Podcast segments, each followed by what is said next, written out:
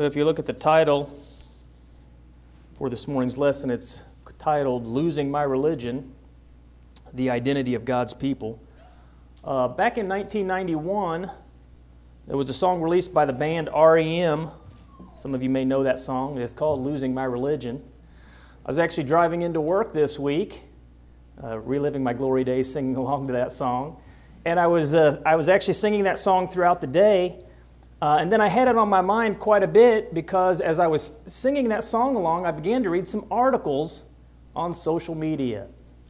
Uh, the articles showed actually that many are losing their religion or are in danger of losing their religion. Now, for some people, losing their religion is a really good thing. And that's because for many people, the religion that they are a part of is not what we find representative uh, with the Bible. But for other people, losing their religion would actually be disastrous. Now, you may be asking, what exactly were you reading this week as you were singing that song in your mind, Losing My Religion? Well, this week, many of you probably saw the article where the Pope had actually came out and he was endorsing same-sex civil unions, uh, which clearly the Bible condemns as fornication and as sin. And as I continued to read, there were a number of different groups within the Catholic Church and also those outside the Catholic Church. Some were claiming this is long overdue because uh, God's teaching and God's people have really become outdated. Now, I use that word very loosely, God's people, because that's what I found in the article. But interestingly, there were those that actually opposed what he was promoting, this idea of same sex civil unions. Uh, and the reason they were opposed to that was because it clearly contradicts what we find in our Bible. Now, most of us know that, in fact, the majority of the United States uh, identifies as God's people. And yet we believe, I'm using this as we find in the article, yet we believe different things and we worship in different ways, some not worshiping at all. And based off of the articles that I continued to read as I was thinking about what the Pope had said, I began to look into some more statistics.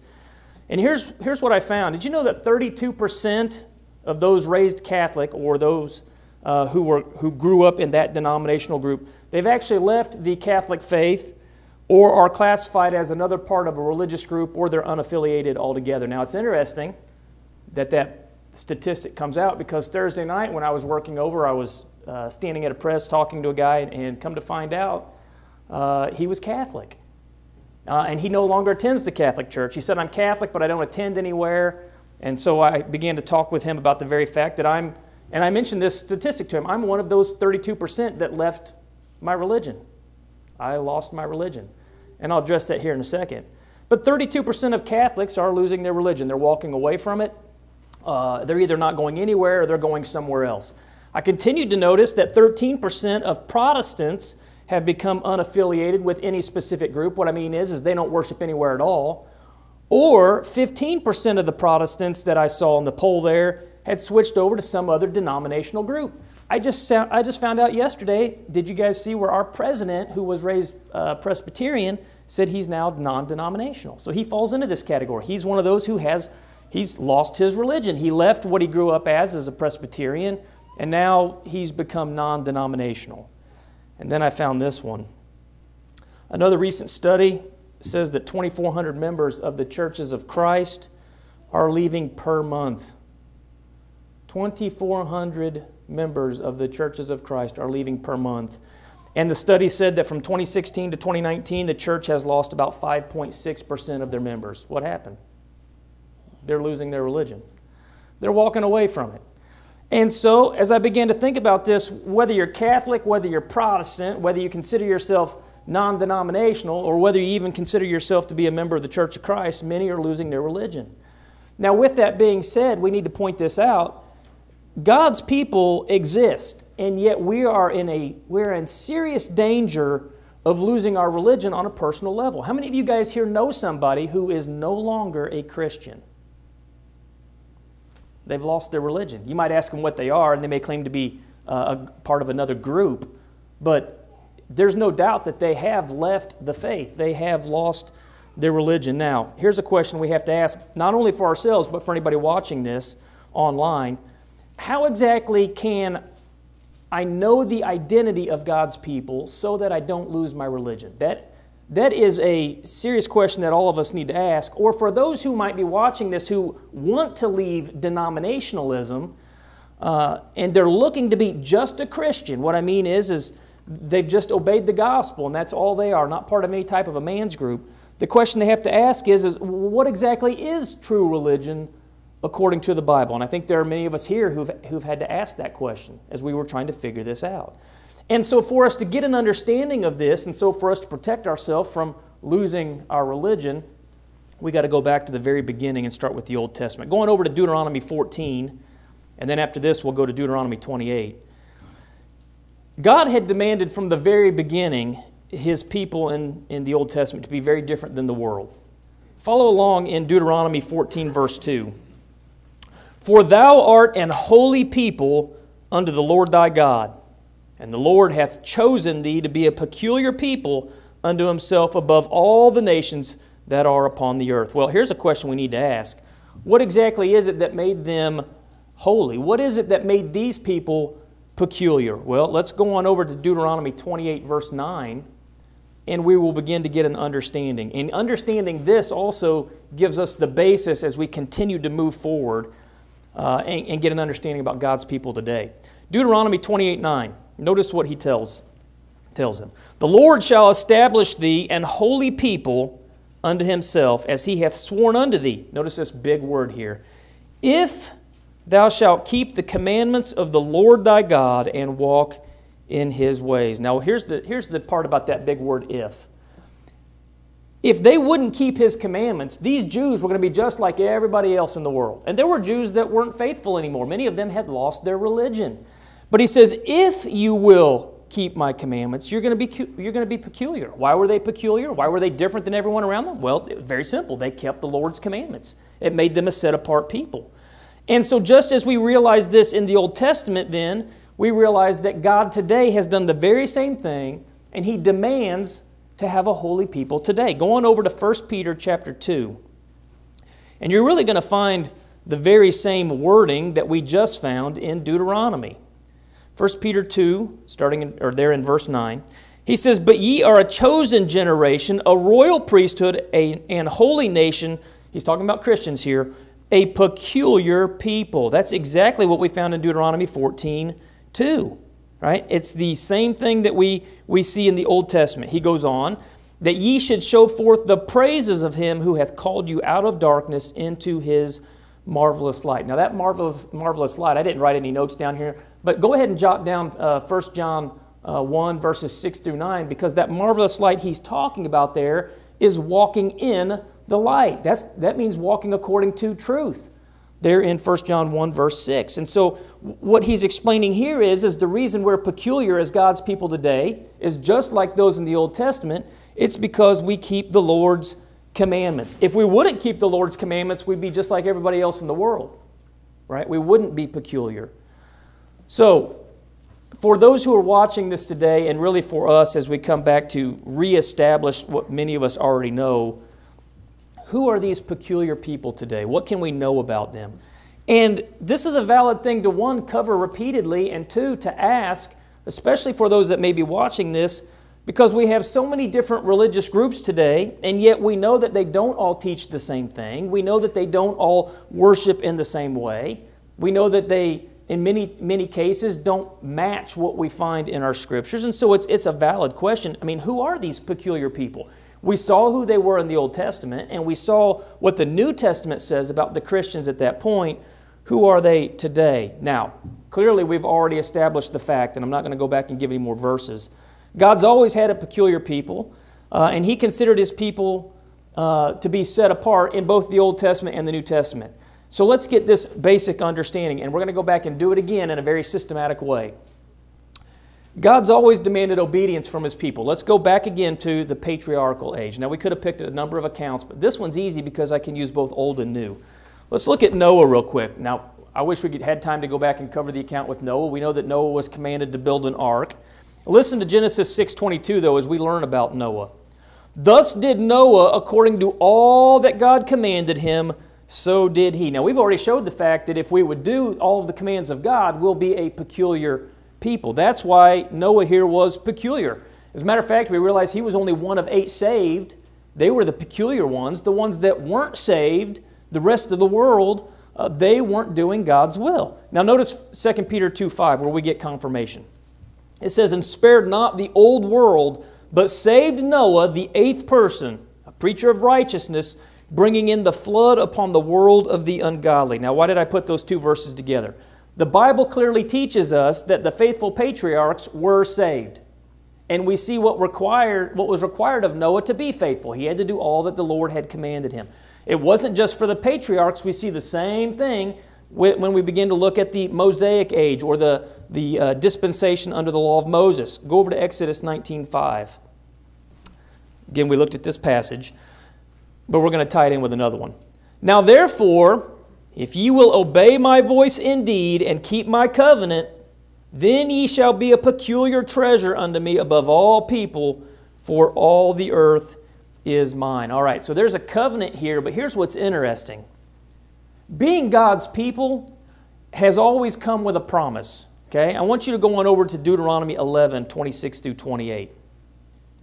Deuteronomy 11, 26 through 28. Notice there's a covenant between these people and God, and that covenant is based on a promise. It says, Behold, I set before you this day a blessing and a curse. A blessing if you obey the commandments of the Lord your God, which I command you this day, and a curse if you will not obey the commandments of the Lord your God, but turn aside out of the way which I command you this day, to go after other gods which ye have not known.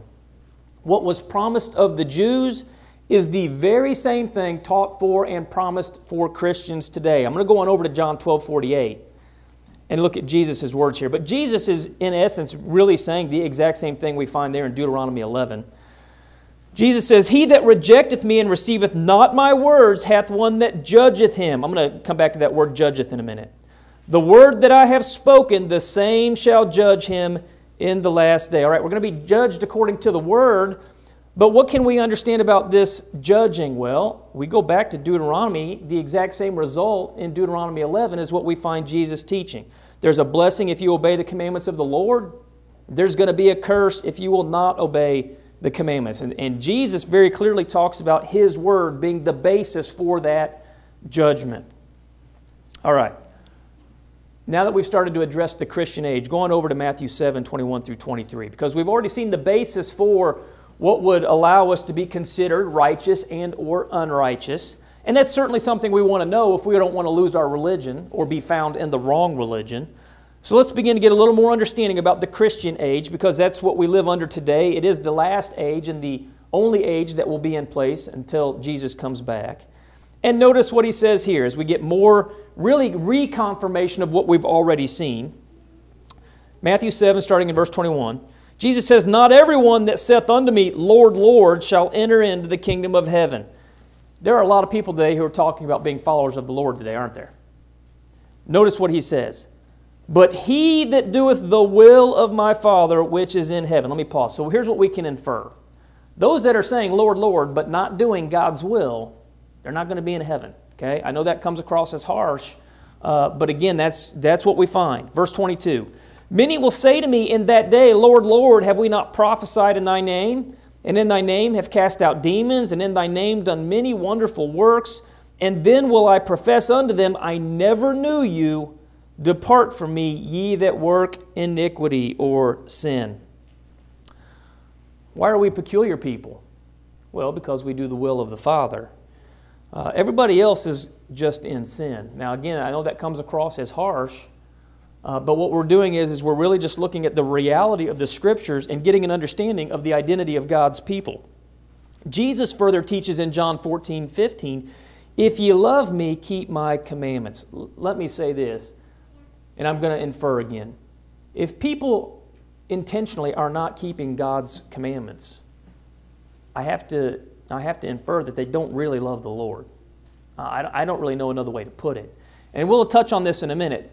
Let's not take away from the fact that there are people who just don't know. And, and many of us know those people. I, I contact, I, I'm in contact with them on a daily basis, and I try to discuss these things with them and I find time and time again that for the majority of the world around me, it's not sheer opposition and willful disobedience, they just don't know. And guys, what a sad fact that is. Go on over to 1 John 2. Let's look at verse 3 through 5 because Jesus taught many times that to do his will was to keep his commandments, and to not do his will is sin. And that's the same thing we find being taught by the Apostle John. Notice what he writes there in 1 John 2, starting in verse 3. And hereby we do know that we know him if we keep his commandments. He that saith, I know him, and keepeth not his commandments, is a liar, and the truth is not in him. But whoso keepeth his word in him, verily is the love of God perfected. Hereby know we that we are in him. I can know if I'm losing my religion. And I can know if I'm even, in fact, in the correct religion. How? Well, it's pretty simple. He says, Go back and, and check to see whether or not you're keeping my commandments. Uh, and certainly that would be important for whether you're claiming to be a Christian and you're going to some denominational group or whether you're a member of the Church of Christ. In both cases, we need to go back and ask ourselves, Am I keeping his commandments? Jesus actually says in Revelation 22 14, Blessed are they that do his commandments, that they may have the right to the tree of life and may enter in through the gates into the city. Well, again, we get the understanding here that if you're not following the will of God, if you're not following His commandments, you're not going to be one of those that will enter in through the gates. Now, the Bible clearly teaches, as we've already noticed throughout the Old Testament, into uh, from the patriarchal age into the law of Moses, into the Christian dispensation, that God has always had a select group of people that were His. Uh, and the fact that they were peculiar was seen by the very fact that they were obedient to His word. So here's what we have to ask. And, and this really what was on my mind as I, as I read what the Pope said and I, I thought about that religious group, the, the Catholics, and then as I began to read articles and I began to look at a number of different religious groups, again noting that many of them were losing their faith, walking away from the faith that they were in. The question we really need to be asking is this I mean, who can rightly today even identify as one of God's people? Again, the statistics show that 75% of those within the United States claim to be Christians. Well, what does that, what does that include? The word today is used much different than the Bible. Today, that would include groups such as the Baptists, the, I'm just going to name groups not to offend anybody, but to help get an understanding. The Baptists, the Methodists, the Catholics, the Pentecostals, the Seventh day Adventists, um, Nazarenes, the Berean congregations, you name any of these denominational groups you can think of. I, I guess some would even put in Mormons. Uh, but you name any of these, these are summed up as people who are Christians. That's how we use the word today. And 75% of the United States claims to be or to identify as one of God's people. But here's what I would encourage those in all of those groups and even within the churches of Christ is go on over to Matthew 16, 18, because we need to go back and remember and consider the claim made by Christ, and that was that he was going to establish his church. Now, we've already shown there is a plethora of churches out there, but Jesus said he would establish his church. And you guys are, most of you are very familiar with this. Matthew 16, 18. And I say also unto thee that thou art Peter, and upon this rock I will build my church, singular. And the gates of Hades shall not prevail against it. All right. Jesus came to establish only one church made up of one people. Now, that was prophesied.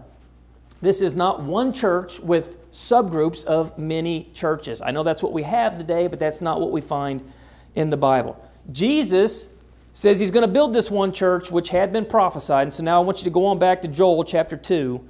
And anytime you read Jesus talking about the church, you should immediately think of Joel 2 and Isaiah 2. Going over to Joel 2 because Isaiah, I mean, Joel and Isaiah, we'll look at Isaiah in a minute. Joel had prophesied that deliverance was going to come when the Holy Spirit was poured out from heaven. And Joel was pointing to the fact that the church was going to be established. Joel 2, starting in verse 28. He says, And it shall come to pass afterward that I will pour out my spirit upon all flesh, and your sons and your daughters shall prophesy, your old men shall dream dreams, your young men shall see visions. And also upon the servants and upon the handmaids in those days will I pour out my spirit. And I will show wonders in the heavens and in the earth, blood and fire and pillars of smoke. The sun shall be turned into darkness and the moon into blood before the great and terrible day of the Lord come. And it shall come to pass that whosoever shall call on the name of the Lord shall be delivered. Let me pause for a second. Uh, this isn't in your notes. Write down um, Acts 2, verse 21. Peter says the very same thing as he refers back to Joel. Let me go on. For in Mount Zion and in Jerusalem shall be deliverance. All right, this is going to take place in Jerusalem, as the Lord hath said, and in the remnant whom the Lord shall call. The remnant is going to be those Jews that are going to obey the gospel. This is going to occur over in Acts 2, 1 through 4. I'll show you that in just a minute, but I'm, I'm bringing to mind the fact that Joel prophesied there was going to be this church that would start, and that's what Jesus said. Jesus says he's going to establish his church. Now, again, Joel wasn't the only one that prophesied about the establishment of the church. We know that Isaiah, Isaiah over in Isaiah 2, uh, said the, the Lord's house was going to be established in the top of the mountains. That's in Jerusalem, the very same thing that Joel actually says. So let's get an understanding based on what Isaiah teaches. He gives us some timing here and location again. And it shall come to pass in the last days that the mountain of the Lord's house shall be established in the top of the mountains and shall be exalted above the hills, and all nations shall flow into it. Right? That's going to be both Jew and Gentile coming into this body. And many people shall go and say, Come ye, and let us go up to the mountain of the Lord, to the house of God of Jacob, and he will teach us of his ways, and we will walk in his paths. For out of Zion shall go forth the law and the word of the Lord from Jerusalem, right? That's where the church is going to start. That's where the word is going to start to go out. That's where we're going to actually learn about the religion, the faith that would replace Judaism. What do we learn from, from our New Testament? Well, the New Testament clarifies what this prophesied house was and is today. All right, we can look at the Old Testament and then we can go look at the New Testament. What's he talking about? And we can know from Paul's writing that the house of God, which is being spoken of here, is today the church. Listen to 1 Timothy 3:15. Paul writes, "But if I tarry long, that thou mayest know how thou oughtest to behave thyself in the house of God." That's what we just saw being discussed over in Isaiah. He said, uh, "Which is the church of the living God." the pillar and ground of the truth. All right, the house of God is the church of the living God. All right, the house of God was established in Jerusalem. This house of God is the church. And so we know from, uh, from just looking at the scriptures, we know where it began and we know when it began. All right. We read specifically from Luke that on the day of Pentecost, that's actually 50 days from the crucifixion, that the Holy Spirit was sent from heaven. And Peter said that this was actually the prophecy uh, of Joel being fulfilled. So let's go on over to Acts 2, verses 1 through 4. Because a lot of people go back and they look at the Old Testament, they read these passages, and then they don't understand that they actually came into effect. Notice what we find there in Acts 2, verse 1 through 4. And when the day of Pentecost was fully come, remember again, that's 50 days from the crucifixion of Christ, they were all with one accord. Who is that? Well, if you look back in the very last uh, verse of Acts chapter 1, and you'll notice here, this is the apostles. They're all together in one place. He says, and, and they were all with one accord in one place. And suddenly there came a sound from heaven as of a rushing mighty wind, and it filled all the house where they were sitting. And this is again the apostles. And there appeared unto them cloven tongues like as of fire, and it sat upon each of them. And they were all filled with the Holy Spirit, and began to speak with other tongues as the Spirit gave them utterance. Peter tries to explain to the crowd what is going on, and he says, What you're witnessing here is what Joel was talking about. Okay? Now going over to Acts 2, verse 14. But Peter standing up with the eleven, remember again, I told you this is for the apostles here. People teach this as the 120. They teach this is for everyone. This is the apostles here. But Peter, standing up with the eleven, lifted up his voice and said unto them, Ye men of Judea, and all ye that dwelt at Jerusalem, be this known unto you, and hearken to my words, for these, these are not drunken, as ye suppose, seeing it is but the third hour of the day. It's 9 a.m. in the morning. But this is that which was spoken by the prophet Joel. Joel talked about the church being established there in Jerusalem. The same thing Isaiah said was going to happen. And Peter says, This is that. What you read from Joel, that's what you're seeing take place right now. And so we know that the church Jesus promised to build was built there on the day of Pentecost in Jerusalem. Why do I bring that up? Well, because any church that wasn't started on that day or doesn't teach exactly what that body taught uh, doesn't meet the fulfillment of these prophecies regarding the church uh, that is revealed in the Bible. quite often when I talk with Catholics, and quite often I see on their websites and quite often in their articles, and I was actually taught this growing up, uh, the Catholics teach that they are the true church. Guys, do you know where the Catholic Church started and where it is now? Rome. Is that what, is that what Joel taught? Is that what Isaiah taught? No, they taught it was going to start in Jerusalem. Why do we even have denominationalism? Well, the Catholic Church, which started in Rome, then had groups that rebelled against the Catholic Church, started denominational groups, and they started all in different locations, none of which were Jerusalem. And today we have all this religious nonsense around us, and what people don't see is, is the church started in Jerusalem, and everything after that started somewhere else. That should help give clarification to what the church is and what Jesus was talking about. Now, here's a question we got to ask, and again, we, we've seen through the scriptures, but when was the church established, and how exactly are those described who entered into it? Well, we go back to the account there with Peter when we see the church being established. And Peter was asked on that occasion with the Jews in the crowd what they needed to do to receive forgiveness. And here's the thing about the Jews they already believed in God. And they had even come to the realization that Jesus Christ was the Messiah, and in fact, they took part in having him killed. Right? So not only do they believe in God, they now believe that Jesus Christ was the Messiah. Uh, and they just heard the message being preached. They realize they need to repent of their sins, and so they're asking, What do we do now that we're in this state? And again, notice the response from Peter. Acts 2, verse 37. Now, when they heard this, they were pricked in their hearts. They got an understanding now. And they said unto Peter and the rest of the apostles, Men and brethren, what shall we do? Verse 38 Then Peter said unto them, Repent and be baptized or immersed in water, every one of you, in the name of Jesus Christ for the remission of sins. That's because they were in a sinful state. And ye shall receive the gift of the Holy Spirit. And what do we learn from those people in the crowd? They've got an understanding now that there's something they need to do. They were moved by their faith to be obedient. Let me pause for a minute. What did we find out if we go all the way back to the beginning of this lesson? What did we find out about those who always wanted to be God's people, or what did God require of them? God always required them to be a peculiar people and for them to be obedient.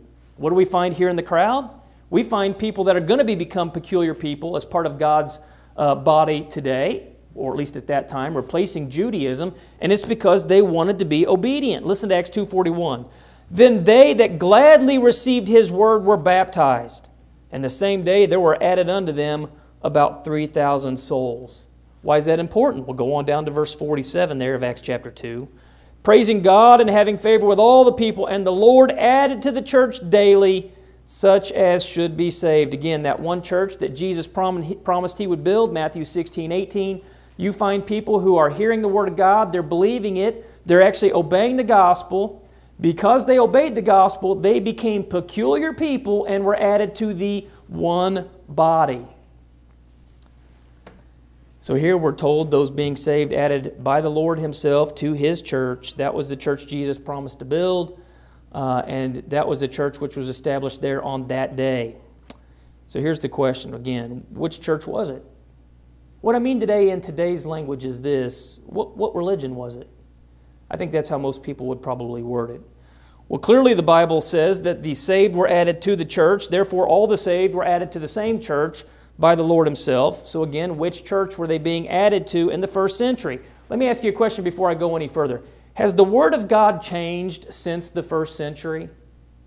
The answer clearly is no, and since the Word of God has not changed, God still adds the saved to the same church that they were being added to in the first century. The church hasn't changed, neither has the Word of God changed. And God has not changed. He's still adding those same, same saved people today to that same saved body. Now, I know that's confusing for many people who might be watching this online because they may be saying, well, wait a minute, I'm not quite sure where to go, or I'm not quite sure which is the right body because there again is so many different bodies. Which, uh, which body again is this? Well, to figure that out, you need to go back and compare all of the names of congregations today. You need to compare all of the ways in which they worship and all of the dates in which they were established. Uh, and you need to compare all of that to the Bible. Uh, I call it the bubble test. I don't actually know what else it is, but start writing down every religious group you can find on a piece of paper and then begin to go look at what they teach and compare it to the Bible. If you find something they teach that's not found in the Bible or contradicts it, mark it off. That's, that's what I did. I, I, don't, I didn't know what to call it at that point, but that's what we did. We began to work through the bodies, and that's how I often will teach people today uh, because we just begin to look at it. And if you do that, when you get done, there's only going to be one religious body on that piece of paper. Which one is it? I guarantee you it will be the church of Christ. God had an awful lot of things to say about the body that his son was going to die for. Again, it is called the body of Christ, Colossians 1:18, and he is the head of the body, the church, who is the beginning, the firstborn from the dead, that in all things he might have the preeminence. Now, I agree with you again today. There are many churches, but there are many churches where Christ does not have the preeminence. What I mean is, is men set up their own laws, they teach their own things, Christ, they say they follow Christ, but Christ isn't the one that is preeminent. Men are the ones that are preeminent within those congregations. Jesus literally calls that, this isn't in your notes, he literally calls that vain worship, Matthew 15 9, because they're teaching the doctrines of the commandments of men. Jesus is the one to have the preeminence, which means we only teach those things that Jesus taught and or those appointed by Jesus taught. What I'm talking about is, is we only teach what is inspired from the scriptures. That's going to help you figure out what body you need to be a part of. Now, contrary again to today's popular thought, there's just one body. Going over to Ephesians 4 4, passage you're all familiar with. Go ahead and, I think I just put down Ephesians 4 4, but go ahead and write down uh, Ephesians 4, verses 5 through 6. There is one body and one spirit, even as ye are called in one hope of your calling. If you go on there in verse 5, he then talks about there being one faith. Okay, again, People who are confused today, let's get this down. There's just one church, there's just one faith. And when you become a Christian, you're added to that one body. Why? Because Jesus is only going to be the Savior of one body. He's not going to be the Savior of a body made up of subgroups. Again, listen to Ephesians 5:23. For the husband is the head of the wife. I only have one wife. Even as Christ is the head of the church. He only has one church and He is the Savior of the body. He's, he's the Savior of that body, that one body that He would establish. Since Jesus is the Savior of the body and the body is the church, He's the Savior of the church. But which one? Again, a, a valid question. Well, it's the group of people today uh, who are those who are obedient to the Word of God. Uh, how would you know what that is? Well, again, go back to Ephesians 4 5 and look at that one faith. What's our one faith? That's what's described in our New Testament, right? And I guarantee you, I, I want to die within that body. I don't want to lose my religion and go into something else. And for those who want to be Christians, uh, you need to have an understanding of what that one body is. the ones that have been called out of darkness and have obeyed the gospel, being added to the church, these are the ones who have been added to the Lord's house. What I mean is, is they're part of the Lord's family. They've been baptized into the body. Listen to 1 Corinthians 12 13. For by one Spirit are we all baptized into one body. Whether we be Jews or Gentiles, right? That doesn't matter. The, whether you're a Jew or a Gentile, you obey the same gospel as everybody else, and that puts you into the same body.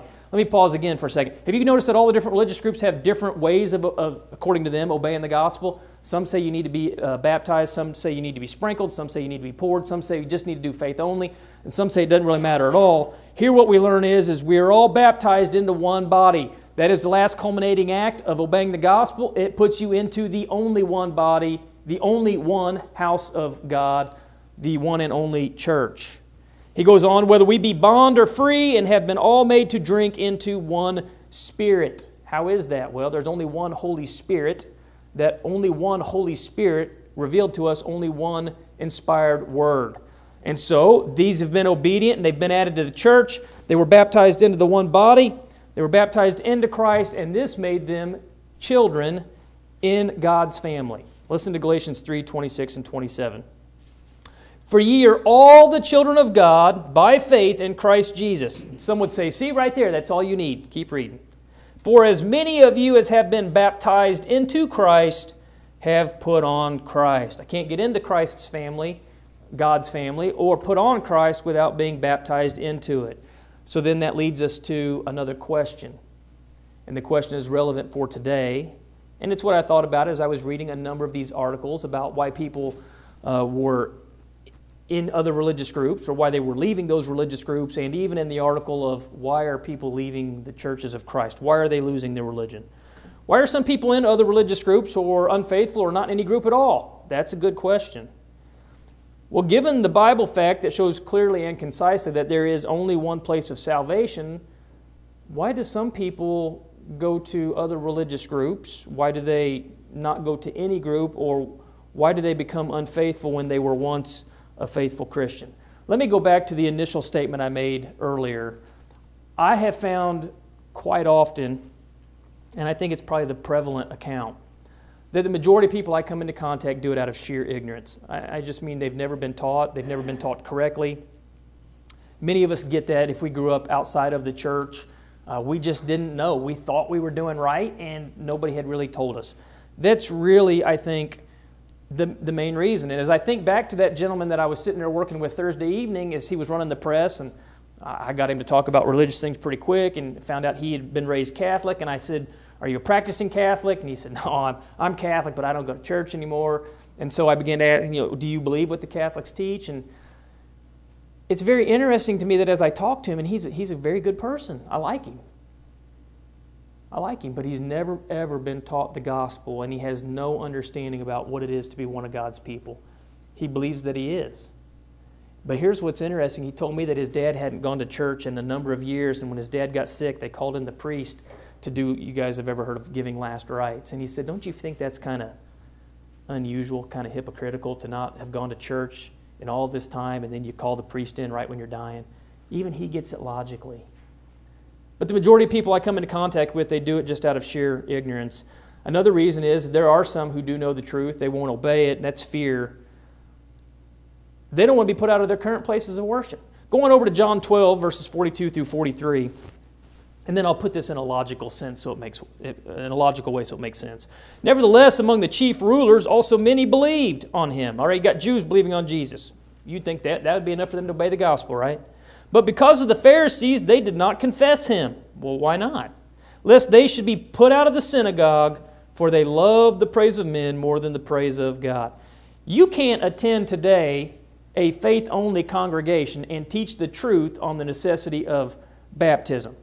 You can't go out and teach that there's just one church. You can't teach that there's just one faith. You can't teach that uh, the, the miraculous has ceased. You can't go teach that there's not some premillennial reign with Christ on earth. You can't go teach any of that and not think for a second that they're not going to put you out of that congregation. So even if you did know the truth, the congregation you currently attend, most likely they'd have you leave. Uh, I personally know a gentleman, he's a, he's a uh, a member of the Church of Christ. He was raised Catholic like myself. He had, a, he had a number of studies with a gospel preacher. He wrote down all the questions, all the answers.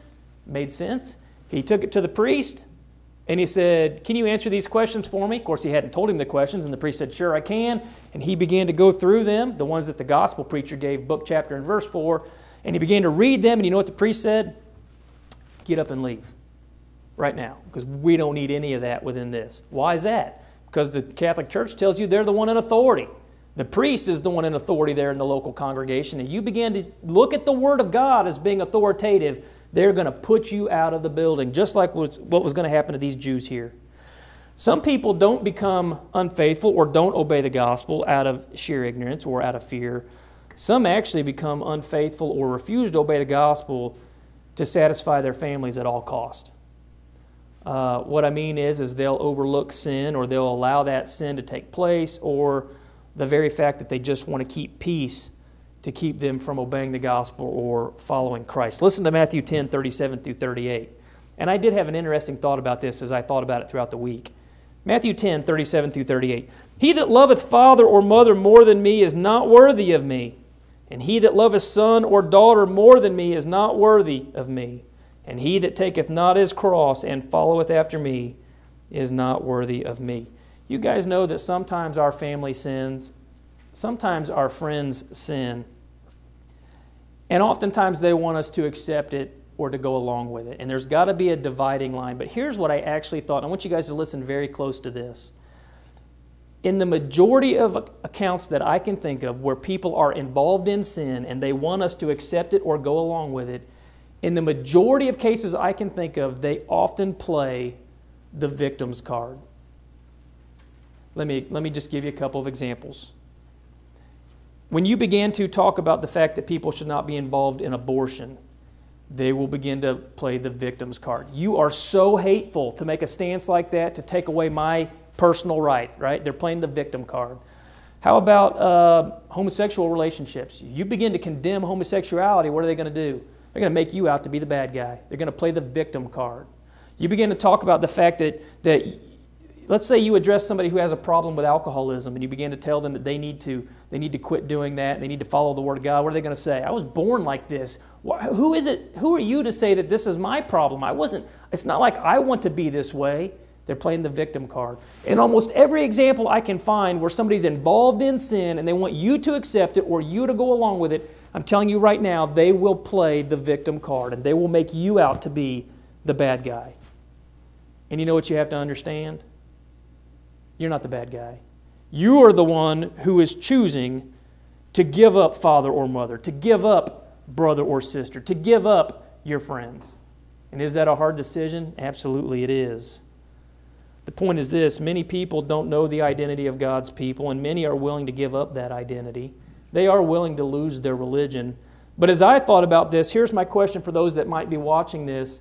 If you are not a member of the Church of Christ, are you willing to lose whatever religion it is that you're a part of currently so that you can identify as one of God's people? I was raised Catholic, and then I went to a community church. And guess what I had to do to identify as one of God's people? I had to lose my religion. Now, for those who are Christians, let me say this Are you safeguarding yourself so that you will not lose your religion? That really, again, and I think the majority of every sermon is this how do we draw people to Christ and how do we get them to become Christians? In many accounts, they've got to lose their religion. And what can we do to make sure that we and those that we love within the congregation do not become unfaithful or lose their religion. That's in essence what the Christian does every day. And that's really what I'm trying to explain to you now. We need to have an understanding of who God's people are so that we don't lose our religion. If you're here, my concern is, is that one, you've either obeyed the gospel, or two, that you're faithful. And the same for those that might be watching this. Obeying the gospel is not hard. You simply need to hear the word of God. You need to have an understanding of who Christ was, that he was the Messiah. You need to have an understanding of the church you need to have an understanding of the consequence of sin. And so you need to have heard the word. You need to believe that Jesus was the Messiah, or you'll die in your sins. John 8 24. You need to have faith. Hebrews 11 6. You need to repent of your sins. Luke 13 3 through 5. You need to confess Christ. Romans 10 9 and 10. And then you need to be immersed in water for the remission of sins. Mark 16 15 and 16. I already gave you a number of verses earlier.